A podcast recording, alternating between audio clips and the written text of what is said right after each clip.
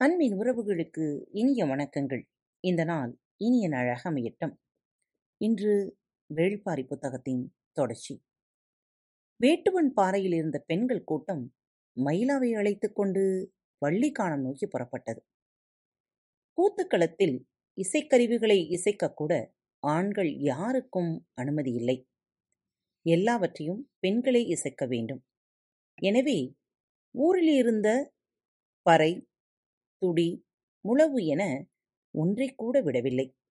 மந்தையில் கட்டியிருந்த காரிக்கொம்பைக் கூட கலற்றி எடுத்துக் கொண்டார்கள். கரை உற்சாகத்தினூடே கூட்டம் புறப்பட்டது. பெருங்குரலொலியோடு நாய்க்கூட்டமும் மொத்தமாக உடன் சென்றது. சந்தன வேங்கை காட்டின் எந்த திசையிலும் இருக்கக்கூடியதுதான். ஆனால் கருவுற்ற பெண்ணுக்கான சடங்கை செய்ய எந்த சந்தன வேங்கை தேர்வு செய்கின்றனரோ அந்த மரம் இருக்கும் பகுதியைத்தான் வள்ளிக்கானம் என்பர். அங்கு நடக்கும் சடங்கு என்னவென்று இன்று வரை ஆண்களுக்கு தெரியாது. பரம்பு பெண்கள் காலம் காலமாய் காத்து வரும் ரகசியம் இது. இரவெல்லாம் கூத்து நடத்துகிறார்கள் என்று மட்டுமே ஆண்கள் அறிவர். அங்கு என்ன வகையான கூத்து நடக்கிறது என்பது எல்லாம் அவர்களுக்கு புரிந்து கொள்ள முடியாததாகவே இருந்தது. இந்த சடங்கில் பங்கெடுத்து திரும்பும் பெண்கள் அதன் பிறகு நெடுநாட்கள் அந்த மகிழ்வை பேசிக் கழிப்பர். அதுதான் ஆண்களை மேலும் சினமேற்றும். என்னதான் நடக்கிறது? அங்கு என்ன தெரிந்து கொள்ள எண்ணற்ற வழிமுறைகளை கையாண்டு பார்த்திருக்கின்றன. ஆனாலும் இன்று வரை அவர்களால் எதையும் கண்டறிய முடியவில்லை. காதல் வயப்பட்ட இளம்பெண் தன் காதலன் மீதான அளவு கடந்த அன்பால் இந்த சடங்கில் நிகழ்வதை பற்றி சொல்ல வாய்ப்பிருக்கிறது. ஆண்கள் அதற்கான முயற்சியும் செய்து பார்த்தார்கள். ஆனாலும் எந்த காதலியும் தன் காதலனிடம் இதை மட்டும் பகிர்ந்து கொள்வதே இல்லை. காரணம் இந்த சடங்கில் பங்கெடுக்கும் இளம்பெண்ணிடம் முதும் பெண்கள் சொல்லும் முதல் எச்சரிக்கையே அவள் காதலனை பற்றியதுதான். வள்ளிக்கூத்தில் என்ன நடக்கிறது என்பதை உன் காதலனிடம் பகிர்ந்து கொள்ளக்கூடாது. அவ்வாறு பகிர்ந்து கொண்டால் உனது பிள்ளைப்பேறு வழிமிகுந்ததாக மாறும். அப்போது எந்த ஆணும் உனது வலியை சுமக்க வரமாட்டான். நாங்கள்தான் உடன் நிற்போம். அளவு கடந்த உனது வழியை வைத்தே நீ தப்பு செய்துவிட்டாய் எனக் கண்டறிந்து விடுவோம் என்று சொல்லிவிடுவார்கள். இது ஓர் அச்சமூட்டும் எச்சரிக்கையாக சொல்லப்படுவதுதான். ஆனால் இளம்பெண்கள் பிள்ளைப்பேர் வழியை நினைத்து பார்த்து யாரிடமும் வாய் திறக்க மாட்டார்கள். ஆணுக்கு தெரியாத ஒரு உலகை இன்று வரை பரம்பு பெண்கள் காப்பாற்றி வருகின்றனர். அதுவே அவர்களுக்கு பெரும் மகிழ்வை கொடுப்பதாகவும் இருக்கிறது. அவர்களின் இந்த மகிழ்வுதான் ஆண்களை மீண்டும் மீண்டும் கண்டறிய தூண்டிக்கொண்டே இருக்கிறது. இன்று கூட அதற்கான முயற்சிதான் நடந்தது. இரளிமேட்டிலிருந்து வள்ளிக்கூத்துக்காக நீலன் புறப்பட்ட போது காளம்பன் மூத்த மகன் கொற்றனையும் அழைத்துச் செல் என்று வேட்டூர் பழையன் அனுப்பி வைத்தான். அதற்கான காரணம் இதுதான். உள்ளூர் சிறுவர்களை அனுப்பினால் வள்ளிகானகத்துக்கு அழைத்துச் செல்ல மறுப்பார்கள். அதுவே காளம்பன் மகன் என்றால் மறுத்து ஒதுக்க மாட்டார்கள் என நினைத்து அனுப்பி வைத்தான் பொள்ளையன் ஆனால் காட்டுக்குள் நுழையும் போது அவனை நீலனின் கையில் கொடுத்து இங்கேயே இரு. நாங்கள் காலையில் வந்து உனக்கு விருந்து படைக்கிறோம் என்று சொல்லிவிட்டு போய்விட்டார்கள் பெண்கள். வேட்டுவன் பாறையின் வயதான இரு பெருசுகள் சோமக்கிழவனும் செம்பூந்தனும் பழையனை விட சற்று வயது குறைவுதான். ஆனால் மலைப்பாறைகளை உருண்டதால் நடமாட்டம் வேகமாக தளர்ந்துவிட்டது.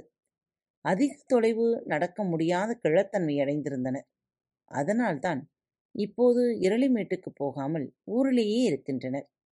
காட்டுக்குள் நுழைந்த பெண்கள் கொற்றனை அழைத்துச் செல்லாமல் இங்கேயே இரு என்று கூறிச் சென்றவுடன் சோமக்கிழவன்தான் குதித்தெழுந்தான். சின்ன பையன் ஆசையா கேட்கிறான். அவனை கூட கூட்டி போகாம விட்டுட்டு போறீங்களேடி என பெரும் சத்தத்தை எழுப்பினான். ஆனால் பெண்கள் யாரும் கண்டுகொள்ளவே இல்லை. கிழவன் ஏன் கத்துகிறான் என்பதெல்லாம் அவர்களுக்கு தெரியும். எல்லா காலங்களிலும் சிறுவர்களின் மூலமாகவும் காதலன்களின் மூலமாகவும் தான் ஆண்கள் முயல்கின்றார்கள். இன்று வரை அந்த முயற்சிகள் வெற்றி பெறவில்லை. இப்போதும் கொற்றனை கொஞ்சி பேசி நீலனுக்கு பக்கத்தில் உட்கார வைத்துவிட்டு போய்விட்டார்கள். அங்கவை இதுவரை வள்ளிக்கூடத்தில் கலந்து கொண்டதில்லை. முதன்முறையாக இப்போதுதான் அவள் கலந்து கொள்கிறாள். பெண்கள் கூட்டம் மயிலாவை அழைத்துக் கொண்டு காட்டுக்குள் போய்க் கொண்டிருந்தது. தீப்பந்தங்களை ஏந்தியவர்கள் முன்னும் பின்னுமாக வந்து கொண்டிருந்தனர். ஆதினிக்கு அருகில் சற்றே அமைதியாக நடந்து வந்து கொண்டிருந்தாள் அங்கவை. கூட்டத்தின் பேச்சு அவளின் அமைதியை கவனித்த ஆதினி அருகில் சென்று கேட்டாள். முதன்முறையாக பங்கெடுப்பதால் என்னவெல்லாம் நடக்கும் என்ற சிந்தையிலேயே வருகிறாயா? தலையாட்டி இல்லை என்றாள் அங்கவை. பிறகு என்ன சிந்தனையில் இருக்கிறாய்? என்று கேட்டாள்.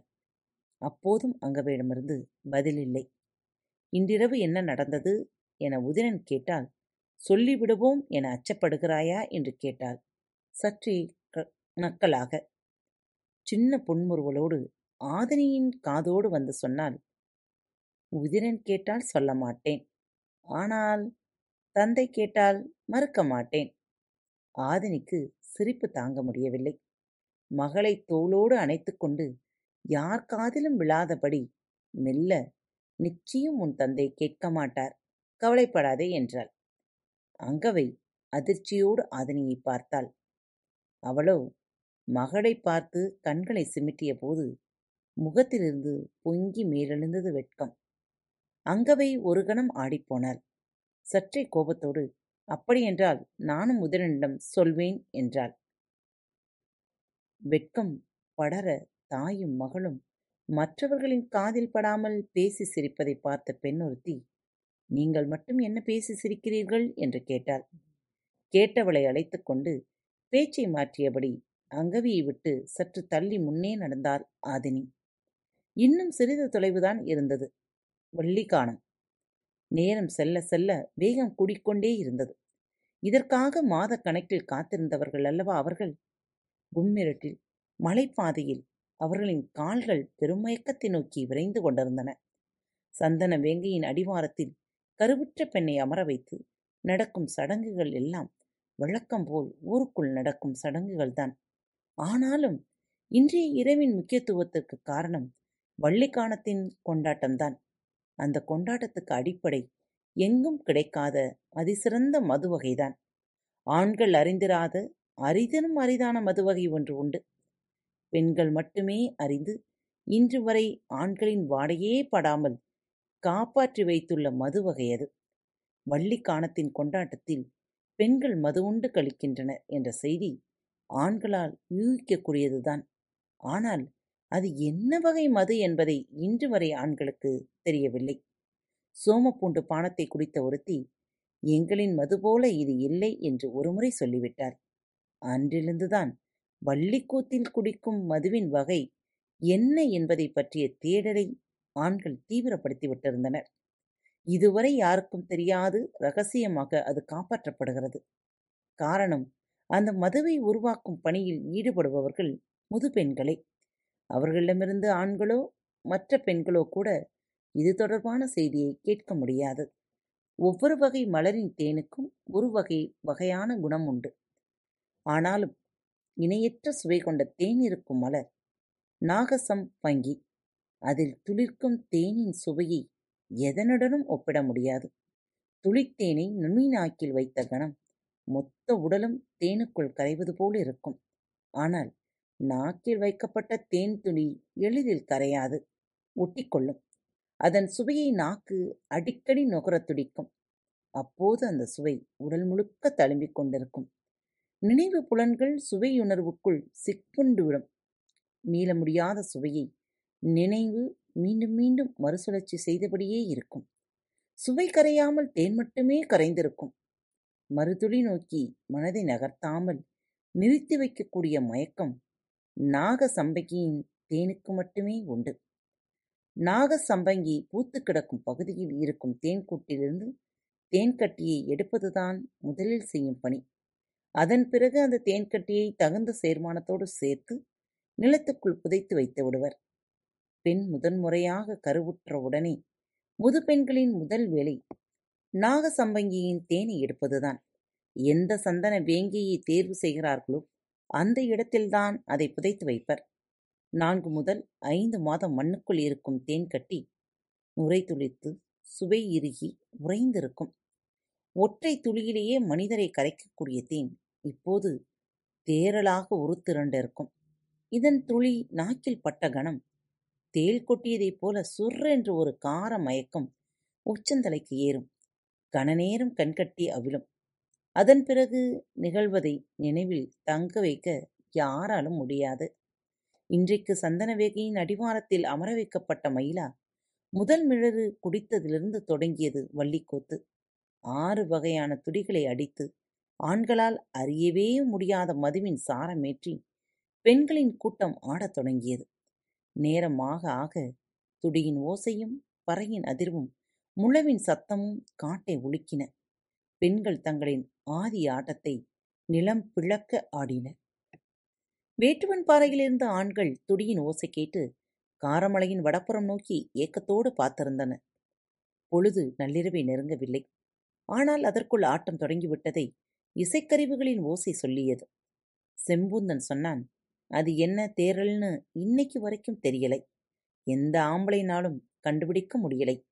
இவளுக மட்டும் இந்த ஆட்டம் போடுறாளுக சோமக்கிழவனும் தொடங்கும்போதே சத்தம் இப்படி இருக்கே இன்னும் போக போக எப்படி இருக்கும் பாரு அப்படின்னார். இளைஞர்கள் ஓசை கேட்ட மலை உச்சியை நோக்கி அண்ணாந்து பார்த்து கொண்டிருந்தனர். ஓசை குடிக்கொண்டே இருந்தது. வேட்டுவன் பாறையைச் சுற்றி பல நூறு வீரர்கள் செடிகளினூடே நுழைந்து மேலேறிக் கொண்டிருந்தனர். கும்மிருட்டு சூழ்ந்திருந்தது. இருப்பதோ இருபத்தி நான்கு பேர்தான். எல்லோரின் கவனமும் உச்சிமலை பார்த்து வள்ளிக்குத்தில் நிலை கொண்டிருந்தது. மூன்று சேனைகளைக் கொண்ட அறுநூறு பேரோடு மேலேறிக் கொண்டிருந்தான் கருங்கை வாணன். நிறையிருள் நான் எல்லா வகையிலும் பொருத்தமாக இருந்தது. மிகத் தேர்ந்த வீரர்களைக் கொண்ட பணியிடை தேர்வு செய்தான். பரம்பின் காவல் வீர் தலைவர்கள் இருக்கும் ஊருக்குள் நுழைந்து தாக்கப் போகும் இந்த படைக்கு தானே பொறுப்பேற்று வந்தான். திரையர்களை தாக்கிய போரில் பெரும் வீரத்தை வெளிப்படுத்திய திதியனை தென்புறத்திற்கும் சேர நாட்டு பெருவீரன் துடிச்சாத்தானை வடபுறத்திற்கும் தலைமை தாங்கச் செய்தான். கிழக்கு புறத்திலிருந்து வீரர்களோடு முன்னேறினான் கருங்கைவாணன். வேட்டுவன் பாறையின் பாதி உயரத்தை கடந்து கொண்டிருந்தனர். நாய்கள் ஏதும் ஊரில் இல்லாதது அவர்களுக்கு இன்னும் வசதியாகிவிட்டது. புது ஆள்களை மலையடிவாரத்தில் கண்டாலே மேலிருந்து பாய்ந்து இறங்குபவை இடுப்புயர நாய்கள். சூழ்ந்துவிட்டால் யானைகளையே நகர விடாமல் நிறுத்தக்கூடியவை. அத்துணையும் இன்று பெண்களோடு சேர்ந்து மலை மேல் ஏறிவிட்டன. குறைப்புலி ஏதுமற்று அமைதி கொண்டிருந்த வேட்டுவன் பாறையை நோக்கி எதிரிகள் மேலேறிக் கொண்டிருந்தன. ஊரின் மந்தையில் உட்கார்ந்தபடி காரமலையின் துடியோசை கேட்கும் பகுதியை பார்த்து பேசிக் கொண்டிருந்தனர் ஆண்கள். துடியோசை பெருகத் தொடங்கியது. பெண்கள் இல்லாத ஊரில் பெண்களைப் பற்றி பேசத்தான் எவ்வளவு கதைகள் இருக்கின்றன? அதுவும் அவர்களால் நிராகரிக்கப்பட்ட வழியை கேலிப்பேச்சின் மூலம்தான் கடக்க முடியும். பேச்சு களைகட்டத் தொடங்கியது. சிறுவன் கொற்றனுக்கு தூக்கம் வந்தது. அதை கவனித்த நீலன் நள்ளிரவுக்குப் பிறகு பனி அதிகமாக இருக்கும். நீ போய் குடிலுக்குள் படுத்துக்கொள் என்றான். கொற்றன் மந்தையிலிருந்து எழுந்து நீலனின் குடில் நோக்கி நடந்தான். வேட்டுவன் பாறையின் கிழக்கு முனையில் நாங்கில் மரத்தில் அடிவாரத்தில் அமைக்கப்பட்ட குடில் அது. அங்கிருந்து பார்த்தால் கிழக்கு திசை குன்றின் சரிவும் விரிந்து கிடக்கும் சமவெளியும் முழுமையாகத் தெரியும். கொற்றன் தூக்க கலக்கத்திலேயே குடில் நோக்கி வந்தான். படல் கொண்டு மூடப்பட்டிருந்த வாசல் படலை மெல்ல தூக்கி சுவர் ஓரமாக திருப்பினான். சரிவு பகுதியில் இங்கும் அங்குமாக மனித தலைகள் தெரிந்தன. ஆயுதம் ஏந்திய பெரும் கூட்டம் மேலேறிக் கொண்டிருப்பது தெரிந்தது. கும் இரட்டினோடே தலைகள் பதுங்கி மறைந்தன. எதிரிகள் வந்து கொண்டிருப்பது கன நேரத்தில் புரிந்தது. இப்படியே சத்தம் போட்டுக்கொண்டு மந்தை நோக்கி ஓடலாமா என தோன்றியது. அப்படி செய்தால் எதிரிகள் விழிப்படைந்து விடுவார்கள். என சிந்தித்தபடியே குடிலுக்குள் போய் படலை மூடிக்கொண்டான் கொற்றன். ஒரு கணம் சிந்தித்தவன் சட்டென குடிலின் மேற்புற கூரை ஆள் நுழைவதற்கு ஏற்ப பிரித்தெடுத்தான். நாங்கில் மரத்தின் கிளைகள் குடில் மேல் படர்ந்திருந்தன. கூரையினுள் நுழைந்த கிளையின் மேல் ஏறினான். மரங்கள் ஒன்றோடு ஒன்று நெருங்கி பின்னி கடந்தன. கொப்புகளின் வழியே ஊர்ந்து கடந்தவனின் கண்ணிமைக்கும் நேரத்தில் மூன்றாம் மரத்தின் அடிவாரத்தில் தரையில் குதித்தான். யாரோ மரத்திலிருந்து குதிப்பது போல் இருக்கிறதே என்று மந்தையில் இருப்பவர்கள் திரும்பி பார்த்தனர். பதறிப்போய் ஓடி வந்தான். கொற்றன் இப்படி ஒரு நள்ளிரவில்தான் தன்னுடைய ஊர் எதிரிகளால் சுற்றி வளைக்கப்பட்டது. மக்கள் எல்லோரும் கொன்று குவிக்கப்பட்டனர். மந்தையில் வைத்து ஊரே வெற்றி சாய்க்கப்பட்ட கொடுமையை நேர்கொண்டு பார்த்தவனுக்கு இப்போது உடலெல்லாம் நடுங்கியது. பேச வார்த்தை எழவில்லை. ஏதோ விலங்கை பார்த்துதான் அஞ்சி ஓடி வந்துள்ளான் என முதலில் நினைத்தனர். அஞ்சாமல் சொல் எதை பார்த்தாய்? என நீலன் கேட்டதற்கு மேலேறிக் கொண்டிருக்கும் எதிரிகளைப் பற்றிச் சொன்னான் கொற்றன்.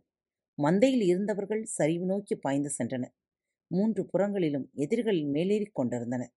சத்தமின்றி நீலன் கையை காட்டி ஏதோ சொன்னான். வீரர்கள் சில வீடுகளுக்குள் இருந்த ஆயுதங்களை எல்லாம் வெளியே எடுத்து வந்தனர் புங்கன் தென்புற சரிவில் மேலேறும் எதிர்களை பார்த்தான். சோமக்கிழவன் வலதுபுற சரிவை பார்த்தான். கிழக்கு திசை முனையிலிருந்து முற்புறம் பார்த்தான் நீலன். வந்து கொண்டிருப்பது பெரும் எண்ணிக்கையிலான படை என்பது தெரிந்தது. இருபத்தி நான்கு பேர்தான் இருக்கிறோம். அதில் பாதி பேர் வயதான கிழவர்கள். அதற்கு தகுந்த தாக்குதல் உத்திகளை கடைபிடிக்க வேண்டும் என்று சிந்தித்தபடியே ஊரின் நடுப்பகுதிக்கு ஓடி வந்தான். மற்ற திசையில் பார்த்து கொண்டிருந்தவர்களும் நீலனின் மெல்லிய சீல்கை ஒலி கேட்டு ஒன்று கூடினர். பேசுவதற்காக நேரமில்லை. வேட்டுவன் பாறையின் மீது எதிரிகள் ஏறிவிடக்கூடாது மூன்றாக பிரிவும். எல்லா வகையான தாக்குதல் உத்திகளையும் பயன்படுத்துங்கள் என்றான் நீலன். குவிக்கப்பட்டிருந்த ஆயுதங்களை எடுத்துக்கொண்டு மூன்று திசைகளிலும் தாக்க ஆயத்தமானார்கள். கருங்கை வாணனின் படை மிக கவனமாக மேலேறிக் கொண்டிருந்தது. இப்போது வரை யாரும் நம்மை பார்க்கவில்லை என்ற எண்ணத்தில்தான் அவர்கள் வந்து கொண்டிருந்தனர் நீலனின் குடிலுக்கு சற்று கீழ்முனையில் பெரும்பாறை ஒன்றை யாரோ நகர்த்துவது போல் தோன்றியது. மேலே ஏதோ சத்தம் கேட்பது போல் இருக்கிறதே என உணர்ந்த கருங்கை வாணன் அண்ணாந்து பார்த்தான். வெறும் பாறை ஒன்று மெல்ல உருளத் தொடங்கியது. மேலேறி கொண்டிருந்த எதிரிகள் சத்தம் கேட்டு மிரண்டு பார்க்கும்போது பாறைகள் ஒன்றுக்கு அடுத்து ஒன்றாக உருளத் தொடங்கின. உருளும் பாறைகள் நேர்கோட்டில் இறங்குவதில்லை. எந்த திசையில் நெளியும் என கணிக்க முடியாததால் வீரர்கள் எங்கும் தெரித்து சிதறினர். இருட்டு ஒன்றின் ஓசையை இன்னொன்றுக்கு மாற்றிக் காட்டக்கூடியது. எனவே பாறைகள் எல்லா பக்கங்களும் உருளுவது போல் உணர்ந்தனர். எதிரிகள் தாக்கத் தொடங்கிவிட்டார்கள் என தெரிந்ததும் எதிர்த்தாக்குதல் நடத்த உத்தரவிட்டான் கருங்கைவாணன். ஆனால் உருளும் பாறைகளிலிருந்து தங்களை காத்துக் கொள்வதே வீரர்களுக்கு முதல்நிலை பணியாக இருந்தது. ஆங்காங்கே பொருத்தமான இடங்களில் நிலை கொண்ட பிறகே எதிர்த்தாக்குதலை தொடங்கினர். மூன்று திசைகளிலிருந்தும் வேந்தர்களின் படைகள் தாக்குதலை தொடங்கின. சிறிது நேரத்திலே மேலிருந்தும் ஆயுத தாக்குதல் தொடங்கியது. அம்புகளும் ஈட்டிகளும் இணையற்ற வேகத்தோடு காற்றை கிழித்துக் கொண்டு இறங்கின. இருட்டில் எந்த திசையிலிருந்து ஆயுதங்கள் வருகின்றன என தெரியாததால் வேந்தர் படை தற்காத்து கொள்ள மிகவும் திணறியது. மேலிருந்து தாக்குபவர்களின் வேகம் எண்ணி பார்க்க முடியாதபடி இருந்தது. அம்புகளும் ஈட்டிகளும் இறங்கினாலும் பாறைகளும் ஆங்காங்கே உருண்டு கொண்டுதான் இருந்தன. பாறைகளை உருட்டுவதால் எதிரிகளை அதிக அளவில் கொன்றுவிட முடியாது. ஆனால் மேலேறிக் கொண்டிருப்பவர்களுக்கு பெரும் அச்சத்தை உருவாக்கலாம். எப்போது எந்த பாறை உருளுமோ என ஒவ்வொரு பாறையும் பார்த்து பார்த்து அஞ்சி அஞ்சியே முன்னோக்கி நகர முடியும். எரியம்புகளை பயன்படுத்த வேண்டாம் என நீலன் உத்தரவிட்டான் குறைவான வீரர்களே இருக்கிறார்கள் என்பதை அது காட்டிக் கொடுத்துவிடும் என்பதால் அவ்வாறு சொன்னான். வடக்குப்புற சரிவில் தாக்குதலை நடத்தி கொண்டிருந்த சோமக்கிழவன் வீரன் ஒருவனை அந்த திசையில் உச்சியில் இருக்கும் மரம் ஒன்றில் ஏறச் சொன்னான். அதேபோல இன்னொருவனை மறுவிளிம்பில் இருக்கும் மரத்தில் ஏறச் சொன்னான். மற்றவர்கள் அம்புகளையும் ஈட்டுகளையும் எரிந்து கொண்டிருந்தனர். இரண்டு கிழவர்களை வைத்துக்கொண்டு பாறைகளை நகர்த்தி தள்ளிக் கொண்டிருந்தான் கொற்றன். அவனது வெறி கிழவர்களையும் தினவோடு இயங்க வைத்து சரிவுகளில் இருக்கும் பாறைகளெல்லாம் அடப்பு கொடுத்து செருகப்பட்டிருந்த சிறு கற்களால் தான் நின்று கொண்டிருந்தன. எந்த ஒரு பாறைக்கு எப்படியெல்லாம் அடப்பு கொடுக்கப்பட்டுள்ளது என்பது கிழவர்களுக்குத்தான் நன்கு தெரியும். கும்மிரட்டில் கூட சரியான முறையில் அடப்புக்களை ஈட்டியால் குத்தி நகர்த்தினார்கள். அடப்பை நகர்த்துவதும் அதற்கேற்ற கோணத்தில் பாறையை அசைப்பதும் மிக தேர்ந்தவர்களால் மட்டுமே எளிதில் செய்ய முடியும். பெரும் வீரனால் கூட நகர்த்த முடியாத பாறையை இரு கிழவர்கள் எளிதில் நகர்த்துவார்கள். யானைகளின் உச்சந்தலை கும்பலைப் போல பருத்த இரு தோள்கள் திரையர்களுக்கு தோன்ற காரணம் குழந்தை பருவத்திலிருந்தே பாறைகளுடனான அவர்களின் பழக்கம்தான். திரையர் குடியினர் இளம் வீரரான கொற்றன் பாறைகளின் குழந்தை கிழவர்கள் சொல்லச் சொல்ல தோளால் முட்டி எழுப்பினான் பாறைகளை. காத்துக்கொண்டிருங்கள் மீண்டும் அடுத்த வாரம் வெள்ளிக்கிழமை வேள்பாறையின் தொடர்ச்சி தொடரும். மீண்டும் உங்களை மற்றொரு தலைப்பில் சந்திக்கும் வரை உங்களிடமிருந்து விடைபெற்றுக் கொள்வது உங்கள் அன்பு தோழி.